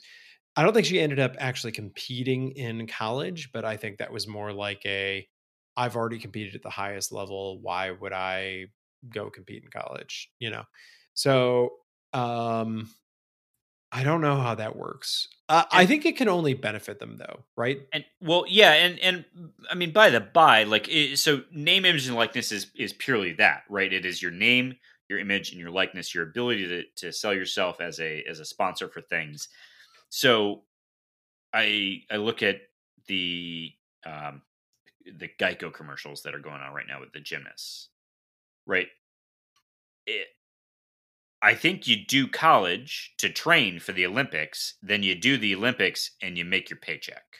Hmm. I it, like at some point in time, you're an Olympian or not, and so I I would assume that in the sports in particular that America is, is historically excels at, that you're going to go make that dollar from the Olympics, and that that you will you will just pay to go to college at that point in time, right? Yeah. Uh, yeah. I I kind of think that this can only benefit uh Olympians. But Yeah, but and we've talked about that that too. That you know, I think of gymnasts in particular who who have um, historically large social media Mhm. and their ability to cash in on this and just continue to do what they already do. Eh, That's there. There's no reason that they shouldn't be able to do that, and so um, I don't know how much that affects the Olympics per se. But now you have raised an interesting question about how the cash payouts for medals have been negotiated with college athletes. Because it would be pretty silly to be a gold medalist and see some bro who, you know, is just a guy from a swimming pool who's who's grabbing 250 while you're like, I'm still in college. Why? Why? Why? Drop drop out of college swimming, take your 250. Anyway, Next right. up, uh, all right, this is a great question from Joe. How do we use conference realignment to kick Nebraska and Rutger? Wrong, Joe. Out of the Big Ten, I'm serious. Yeah, Joe, you've sort of found your way into a subject that we've already covered. So uh I appreciate the question. Um you know, Capitalize Rutger next time. That's all I'm saying. put some respect on Rutger name. Keep the S off, but capitalize. But yeah, uh, I, I would lose Nebraska in a heartbeat. But you, you got to pick. You we need to pick up two. We need to pick up two. So if you're going to ditch Nebraska, you got to find another one that's AAU qualified and um and is otherwise a a uh, brings you the eyeballs. I'm We can my agree- eyes again as you as you say that. Yeah, but can we agree though that Oklahoma State, nah, Not no. I had a coworker mention that today. Iowa uh, State, nah. and I was like, bro. So no. so we're we're out on the state schools, right? Well, I mean, it depends. It's got to be the right state school. Would And you take Texas Tech, Ain't it? No. I mean, I, as much as I love a tortilla factory, no, Baylor? no, absolutely not taking Baylor. All right, all right, all right, all right, all right. Just, just throwing some names out there. So Kansas No. is it. I Kansas think is it, it. I think is- truly Kansas is it for the Big Twelve. so. It is truly a garbage conference that is run. All right. Anyway, next up, Raymond Chains. Um, why do you think what's his name predicted MSU finishing dead last in the conference? And do you think you can make the case that this is wrong? Bonus points if you can point to MSU doing things better than other MSU schools. Oh, okay. Um, so we, this is another one that we've kind of already covered. So go ahead, Jonesy. well, so he's talking about um, uh, there's some guy who who runs a big preview magazine that's considered important, like that- Phil Steele or something like that. That's the one. He picked MSU last, and I think the Cleveland or the Ohio media poll um, also picked MSU last. Uh, so I'll take the back half of Raymond's question first on what MSU does better than other MSU schools. Almost everything, if not everything. Uh, MSU is a tier one institution in in uh, research. It is a pioneer on a lot of fronts. If you need to look really for some very basic things, it is a top flight veterinary school with a top flight veterinary uh, medicine practice. Hospital is the word I was looking for. Um, but and is in terms of brands, if you cover just the revenue sports is is considered uh I, I think we would say top 15 top 10 in terms of if you're combining brands adding in olympic sports oof i mean we Yeah, at least sponsor them the s well the sec barely has any of them Okay, but uh, I mean, it's hard to make the argument while we're cutting while we're cutting swimming that we, uh, you know just we make because- a heavy look. emphasis on Olympic sports. we have like 22 other sports man That's not true. But continue. how many sports do we have Uh, like low teens, I think. count them you, you google I'm it not- while i'm doing this I'm you google it counting 'em. I'm Anyway, not counting them. We've uh, already covered this, Raymond. Uh, the, com- we are not coming in last make the case that this is wrong. There are too many moving parts, and these magazines have not done all the work on this. That's the I mean, case for why. Yeah, wrong.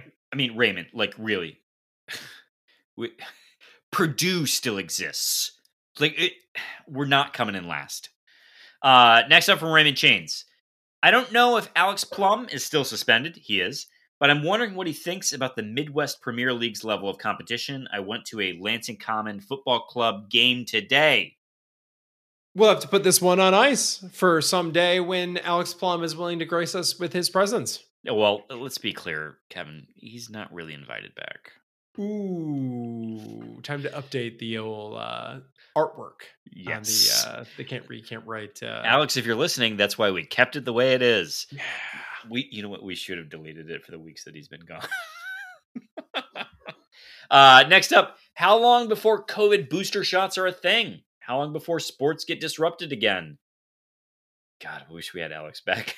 Yeah, uh, Raymond, it's I'm I'm catching a theme from here, uh, from you here, sir. Um, but uh, it does sound like Pfizer wants to sell the U.S. government a booster shot as soon as it can. Uh, next up from Raymond Chains, the long-awaited this week in behind the scenes with Tom Izzo. Izzo calls in a favor with a D3 school to coax Stevie out of the transfer portal. You have to Honestly, lure him is- out. Is that what just happened with the transfer that we got?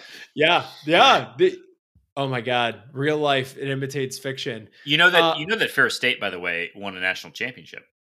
I did know that. Yes. Okay, all right. Uh, so Ferris State is a good school. Continuing, um, and, and they were just they're the most recent Michigan school in the Division One hockey national championship, I believe. That's not a real sport. Okay. Um, continuing on, Tom Izzo admits he hasn't slept since Emoni Bates expressed uncertainty. It's a little bit more than uncertainty. Well, he's But now now, it- in his top five. Now it is uncertainty. It was not uncertainty then. Now it is. Uh, think. No dos. Wait, what is that? Uh, thanks to NoDoz and email checking. Uh, wait. Oh yes, thanks to NoDoz and email checking, Tom's YouTube channel, uh, YouTube uh, cooking channel is a hit in Japan. Wait, Hashtag Tommy Red Sauce. What's I, NoDoz? oh, it's uh, caffeine pills. Ah, see, I'm not in the stimulants here. I don't have all the information. Yeah, it's like a it's an old school like uh I'm driving or something and I'm you know I need to pick up a a thing to not fall asleep while I'm driving. I love the idea of Tom Izzo getting really heated over spaghetti and like people in Japan or other cultures just loving it. I He's love just, the idea like, that screaming. that Tom Izzo needs a uh, a creative outlet that he has the time uh to to start a YouTube channel and it's not basketball related at all. Like And, his clear life's passion. and Tommy red sauce is that red is in the sauce that he's making, or is that red is in you know face is red as he gets so upset about the sauce. Um, I love it. I like this one. I also like the idea of like Stevie Izzo just accepting his place in the transfer portal void, and then we have to like work him out of there. Um, yes. I think that's great. Uh, next up from Anthony Garvert, uh, prop bet of the week. Number of gold medals from USA at the Tokyo Olympics versus the highest number of points scored by MSU football this season. Over under at 41.5. This is also really good. How does he do these things? Oh my God. All right, so Kevin, I, I have to ask you a very direct question. I need you on the record. You've got to say this out loud. Do you believe that this year MSU has a competent offensive line? You, on the record, no equivocating, yes or no. Competent relative to what you would expect for a college football team or competent relative to last season? Competent as you would expect for a Big Ten team. No.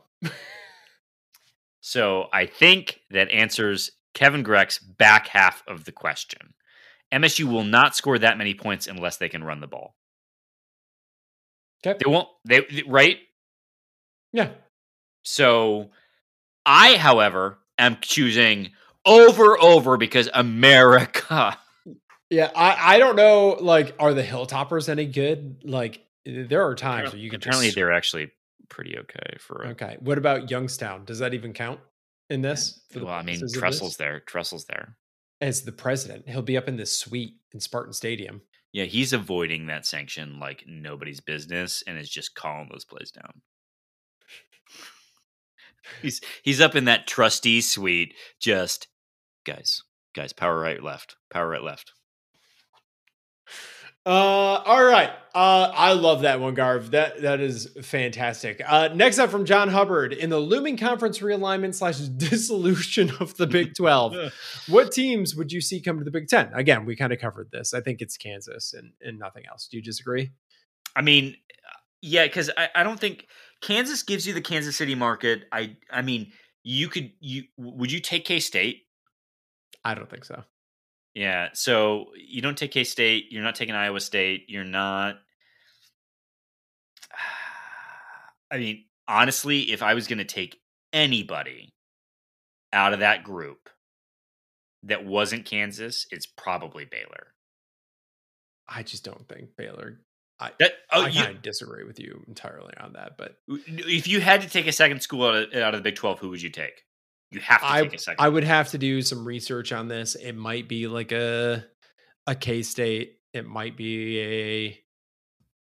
I I would have to spend time on this. I think that there is just a chasm after Kansas in terms of teams that are worth kind of pursuing. I mean, the fact that Missouri openly petitioned to be in the Big Ten and the Big Ten didn't even like return those calls kind of well, gives yeah. you an indication of what we're talking about here. Of Yeah, like, no, no, no. I mean, I, I don't disagree. I, I mean, I'm just merely suggesting that if I had to pick a different school, that's probably I think I'd take a a K State or an Oklahoma State over a Baylor. I'm taking Um, that. I'm taking that Dallas media market. I just All day, don't think day. they command the Dallas media. I could be mistaken. No, of course they don't, because they're Baylor. Like, eh, but but it's about the number of TVs you can you can tack on as a as an audience for Fox and the Big Ten Network.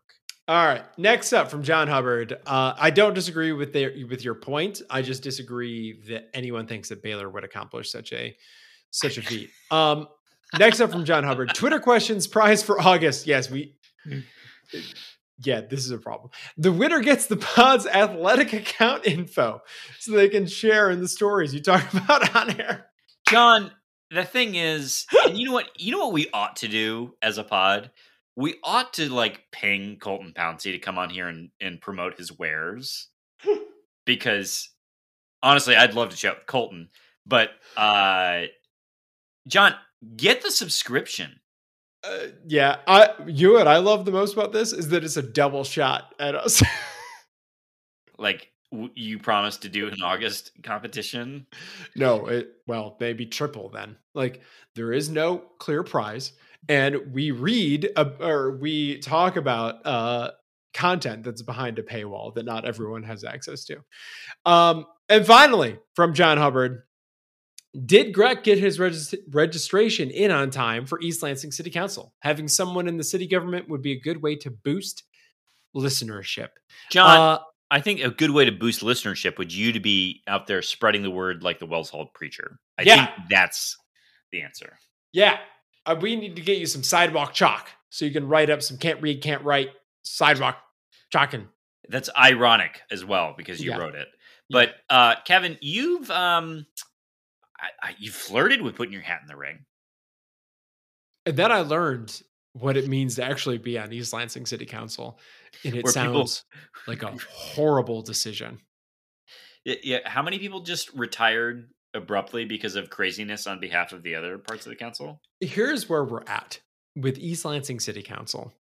There are going to be in this election three open seats. The people that are occupying those three seats that are op- up for reelection, none of them will have been previously elected. Greater than half of the East Lansing City Council will have been appointed because the other people left their role for one reason or another. It is a thankless job that pays no money, and I don't know why anyone's doing it. But I will say that this year's crop of candidates pretty impressive, actually. So someone someone might know better than me. But uh you know, I'm on uh I'm more of a like hang out on the planning commission, you know, soft power type of guy. You know, Mhm, I'd rather be in the shadows. Mhm. Um, but we'll see. So, John, I think the answer is to get networking for Kevin and get him appointed somewhere. I think Yeah. really what we want. Um, anyway, Kevin, this I haven't looked at the timestamp, but I've had a lot of fun. Oh God! All right, buddy, I looked at the timestamp. This has been a lot of fun. Uh, it's officially football season. Yeah. We got stuff to talk about now. So Uh, all right, so mark your calendar down for some position previews. It's about time to get rocking and rolling. And uh, I guess to John Hubbard, um, there will be no prizes. Kevin, go green. go away, Michael Jones.